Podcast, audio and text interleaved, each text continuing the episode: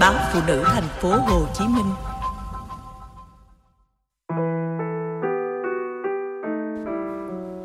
Truyện ngắn Cho Nhau Lần Nữa. Sân bay như chưa bao giờ vắng và nóng đến thế. Không khó để tìm một chỗ ngồi trong mùa dịch. Cô chọn chỗ xa nhất, gần chiếc ghế cuối cùng, nơi có một chậu cây cao ngang tầm ngực người lớn. Ai nấy khẩu trang kín mít, bắt đầu từ lần bùng dịch covid mười chín đầu tiên cách đây hơn một năm. Bây giờ tình hình có vẻ tạm ổn, nhưng nguy cơ vẫn còn đó, nên những nơi công cộng, đặc biệt là ở sân bay, người ta luôn được nhắc nhở đeo khẩu trang, rửa tay, sát khuẩn liên tục. Cô lặng lẽ ngồi nhìn mọi người. Đám đông cũng như nhiều thứ, có vẻ rất bình thường đối với người khác, nhưng với cô luôn đặc biệt. Cô thích quan sát họ. Chưa bao giờ cô cố gắng tạo cho mình vẻ ngoài hay suy nghĩ khác với mọi người, nhưng những điều đó cứ như khí trời gió biển, cứ tự nhiên tràn chảy. Thậm chí hơn một lần trong đời, cô thèm được là một con ốc chui tọt vào vỏ để không còn ai quan tâm đến mình và mình cũng không còn phải quan tâm đến ai. Chí ít nếu có cái vỏ cứng cáp, cô sẽ ở yên trong ấy và rồi chẳng có hạt cát hay hòn sỏi nào có thể khiến cô oằn mình đau như ai cắt hết thịt da. Mà có con ốc nào ở mãi trong cái vỏ, rồi nó sẽ rón rén, có thể sợ hãi nhưng vẫn lún ra để ngắm nắng, nghe gió, chạm vào cát để biết mình còn sống, để thấy mình còn thuộc về một cái gì đó. Mọi người ngồi xuống, rời đi, cứ thế lần lượt như những hình nhân được cài đặt sẵn. Nếu cô có ngồi đây với một niềm vui cần chia sẻ hay một giọt nước mắt muốn được rơi ra thì biết tìm ai qua lần khẩu trang và những người xa lạ này. Hóa ra mình thèm người hơn mình tưởng, cô bật ra một câu thú nhận trong thinh lặng. Không dưng ký ức đưa cô về những ngày nào đó chưa xa lắm. Những ngày người đàn ông cô yêu thương và tin tưởng xô ngã cô, không mảy may bận tâm hay có chút áy náy. Nỗi đau như thể có bầu trời thu lại trong lòng ngực cô. Những ngày đó, cô loay hoay đi từ trước ra sau nhà, tích vào người hàng triệu calorie, thứ mà cô thường cẩn thận tính toán sao cho chỉ được thiếu và đủ, chứ chưa bao giờ được dư trong đời mình. Để rồi sợ hãi và không thể chấp nhận bản thân, cô tưởng như mình bị nít vào một chiếc áo bó chặt. Nó khiến cô nghẹn ứ, ngạt thở, vẫy vùng trong đau đớn, rồi một cách tự nhiên trào thành những cơn nôn mửa. Cô mệt, rất mệt, chắc một người bị lôi lên từ đống gạch vụn sau một trận động đất cũng chỉ kiệt sức đến thế mà thôi. Bây giờ cô có thể bình tĩnh, nhìn lại mọi việc như xem một đoạn phim mà mình chưa từng thủ vai chính. Khi màn hình chỉ còn là một khoảnh đen ngòm, niềm yêu thương cảm phục, hờn giận hay khinh bỉ nếu có sẽ mất dần. Sau giấc ngủ, mọi cảm xúc cũng chỉ là cái ngày hôm qua. Thời gian luôn làm rất tốt việc của nó. Những vết thương qua tháng qua năm ắt hẳn mờ dần, nhưng những vết sẹo, chủ nhân là người hiểu rõ nó còn hay không. Cơn buồn ngủ rình rập từ nãy giờ chợt ập đến sổ sàng. Em buồn ngủ không cưng, em có thể tìm được một cốc cà phê ở cổng số tám đó. Điện thoại khẽ rung báo tin nhắn của anh, ngọt ngào và nhiều trải nghiệm. Một dãy biểu tượng mặt cười toe toét tức thì hiện lên trên điện thoại cô. Hơn một lần, trong những giờ ngồi ở đây hay trên máy bay để đến với anh, cô tự hỏi, anh luôn nồng nàn như vậy sao, với vợ cũ, với tình nhân? Một câu hỏi mà ngay khi chưa thốt ra, cô đã thấy mình thật ngớ ngẩn. Cô cảm thấy lạ lẫm khi nhận ra câu hỏi ấy hình như mang hơi hướng của sự âu lo, thậm chí là nỗi hờn ghen mơ hồ đang ngày càng rõ rệt trong mình. Ghen với quãng quá khứ không bao giờ có thể có mình là điều thật vô lý. Nó là gì nếu không phải là biểu hiện của sự thiếu tự tin và không hiểu chuyện? Cô rồi cũng có lúc không hiểu chuyện và thiếu tự tin đến thế này sao? Tại sao người đàn bà trong cô từng có suy nghĩ lẻn vào mớ ký ức của anh để xem nơi ấy có gì? Giả thử nó như những trang sách hiện ra trước mắt cô, rõ đến từng dấu phẩy, dấu chấm, thì có ích gì cho cuộc sống hay cảm xúc của cô dành cho anh? Em nghĩ đó là một ý kiến không tồi. Không cần đợi lâu, cô biết sẽ là câu "Anh nhớ em quá" và những trái tim đỏ chói rơi vào điện thoại mình. Cô xoay xoay ly cà phê, tiếng mây viền đá chạm vào nhau lạo xạo, hơi lạnh thấm vào mấy đầu ngón tay tê buốt. Thì thoảng tiếng thông báo về một chuyến bay thay đổi cửa khởi hành hay hoãn giờ vọng đến thật gần, nhưng nghe như dội về từ một nơi nào đó thật xa. Cô chợt nhớ đến những ánh mắt, những cái ôm, những nụ hôn của anh. Chưa bao giờ cô cảm nhận nó tự nhiên và gần gũi đến vậy. Có một điều gì đó đã liên kết khóa chặt cô và anh lại với nhau, không thể giải thích.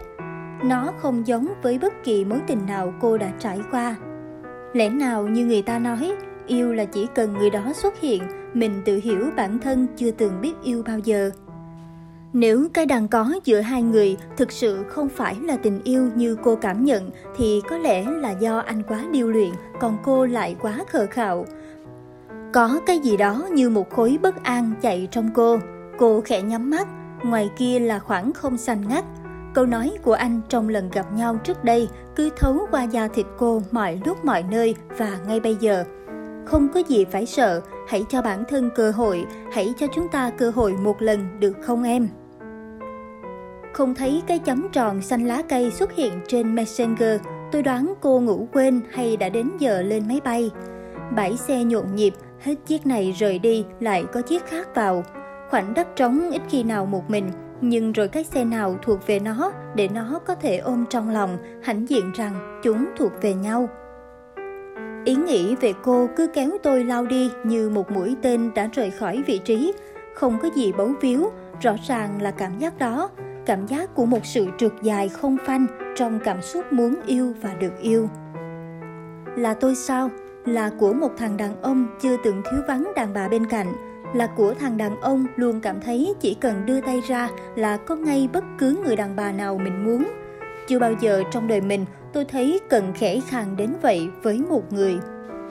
Lần đầu gặp cô, không dưng tôi nhìn rõ như thấu tỏ chính mình hình khối của một nỗi buồn.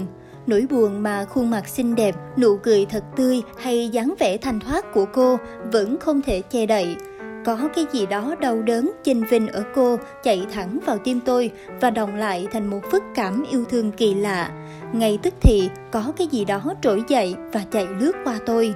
Nó không phải cái tự mãn được xoa dịu khi có trong tay người đàn bà mình muốn như đã từng. Nó là niềm thương nhẹ nhàng, mơn man khắp trong lòng tôi. Nó như thể ra lệnh bằng một giọng dịu dàng nhưng mạnh mẽ, hãy che chở, bảo bọc cho cô.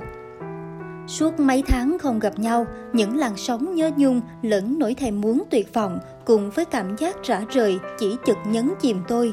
Có những đêm gần về sáng, tôi bật hết những giai điệu của Clayderman, Indios Tabajaras, rồi những bản hòa tấu nhạc trịnh không lời, những thứ cô rất thích. Một cách tự nhiên, tôi quan tâm đến tất cả những gì cô thích. Người ta có thể nhớ một ai đó nhiều đến như thế trong cuộc đời của mình sao? Lẽ nào mãi đến lúc trên đầu hai thứ tóc, tôi mới biết yêu một người? Cô đến và đã cho tôi một thứ gì đó để mong chờ, để háo hức, để nghe như mình thức tỉnh sau một giấc ngủ dài. Nhiều năm rồi tôi không có cảm giác đó. Đôi lúc tôi tự hỏi, phải chăng chính người đàn bà mong manh nửa gần nửa xa như cô đã đánh thức bản năng đàn ông trong mình, hay tôi lại trượt vào cuộc tìm kiếm những điều mới mẻ khác với cuộc hôn nhân cũ và với những người đàn bà cũ. Tôi không quên được ánh mắt cô lướt qua tôi, không dừng lại, nhẹ như một chiếc lá rơi cuối thu, dõi ra hồ Tây bản lãng sương mù. Cô không một lời nào hỏi về những thứ đã qua, chỉ lặng lặng nghe tôi nói. Thế nhưng tôi vẫn kịp thấy có cái gì thoáng qua, hệt ánh mắt của người đứng dưới một vách núi cao vút, trơn trượt, không có cách nào để leo lên. Ngay tức thì, tôi nghe tim mình như nứt ra trước sự hoài nghi và thiếu niềm tin mà dù cô rất khéo che đậy vẫn lộ ra. Tôi thèm muốn mãnh liệt mang đến sự bình yên cho cô, thèm muốn mãnh liệt cô đừng bao giờ nhìn tôi hay bất cứ ai bằng ánh mắt như thế. Thèm muốn cho cô thấy tôi luôn có cảm xúc đặc biệt thế nào với cô. Trời bắt đầu lạnh, gió thốc từng cơn. Mùa đông năm nay đến sớm và có lẽ lạnh hơn năm ngoái. Cô sẽ thích thời tiết này. Tôi nhớ và thèm đến mòn mỏi được có cô kề bên. Chúng tôi ngồi trong quán cà phê, trông ra nhà thờ lớn nhấp nháy đèn màu. Đêm Giáng sinh khá đông người, chủ yếu là giới trẻ. Áo len, áo khoác, khẩu trang kín mít, họ vẫn cố gắng chụp ảnh, nét vào nhau rộn ràng. Cách một lần cửa kính, tôi như nghe được tiếng cười trong veo của tuổi trẻ. Là em sợ bên cạnh anh như thế này mãi phải không? Em sợ, sợ phần quá khứ của anh, cả của em. Cứ như có một vũng nước sâu hoắm trong tim mình, hơn nửa đời người, biết bao hố sâu chằng chịt bên thềm ngực trái. Bằng cách nào cô trông ngây thơ và ngoan như một đứa trẻ lại có thể ném một hòn đá xuống tận đáy tim tôi được nhỉ? Một nỗi sợ hãi đâu đó trào lên và kẹp cứng tôi ở giữa. Có khi nào rồi cô không còn ở cạnh tôi? Chưa bao giờ tôi sợ mất một cái gì đến thế trong đời mình. Em, quá khứ không phải là thứ muốn quên hay muốn nhớ mà được. Ví dụ có một ngày nào đó nó trỗi dậy trong anh, trong em, dù vô tình hay cố ý thì sao? Nào, ngước mặt lên nhìn anh đi, quan tâm làm gì hả em? Điều đó quá sức với em, em biết không? Tất cả những gì đã qua nghĩa là sẽ phải qua. Quá khứ với những người như anh, như em mà nói, tốt nhất hãy để nó ngủ yên, đào xới lên chẳng ít gì. Đôi khi với người nhạy cảm như em, nó là cái bóng đen che kín, không cho em thấy ánh sáng. Em xứng đáng sống những ngày vui. Hãy nghĩ đến cảm xúc tình yêu của chúng ta và cùng anh nuôi dưỡng nó. Đó là việc làm của người thông minh. Em của anh thừa thông minh mà, phải không? Anh biết cảm xúc nhất thời đã khiến em làm vậy. Em hãy kiểm soát nó, hãy tin anh. Có thể có nhiều, thậm chí rất nhiều đàn bà đi qua đời anh. Anh không giấu em, cũng không phủ nhận rằng trong những thời điểm nào đó anh từng yêu họ. Nhưng bây giờ anh yêu em, không một ai đánh thức cảm xúc tình yêu, lòng thương, ước mong được gắn kết với một người trong anh như em. Em sợ. Anh nói một lần rồi, giờ anh nói lần nữa, hãy cho bản thân cơ hội, cho chúng ta cơ hội, cho nhau một lần nữa em nhé. Ly brandy matador sóng sánh trước mặt tôi. Tôi nhìn xuyên qua ly rượu, thu vào tâm trí mình khuôn mặt nửa đàn bà, nửa trẻ thơ của cô. Một giọt lóng lánh bò xuống đôi má hồng lên vì rượu, vì phấn hay vì lạnh, tôi cũng không biết. Tiếng chuông nhà thờ gõ mười hai tiếng, giai điệu Jingle Bell vui nhộn như chảy khắp phòng. Cô để tay mình trong tay tôi, bàn tay mềm và nóng hổi.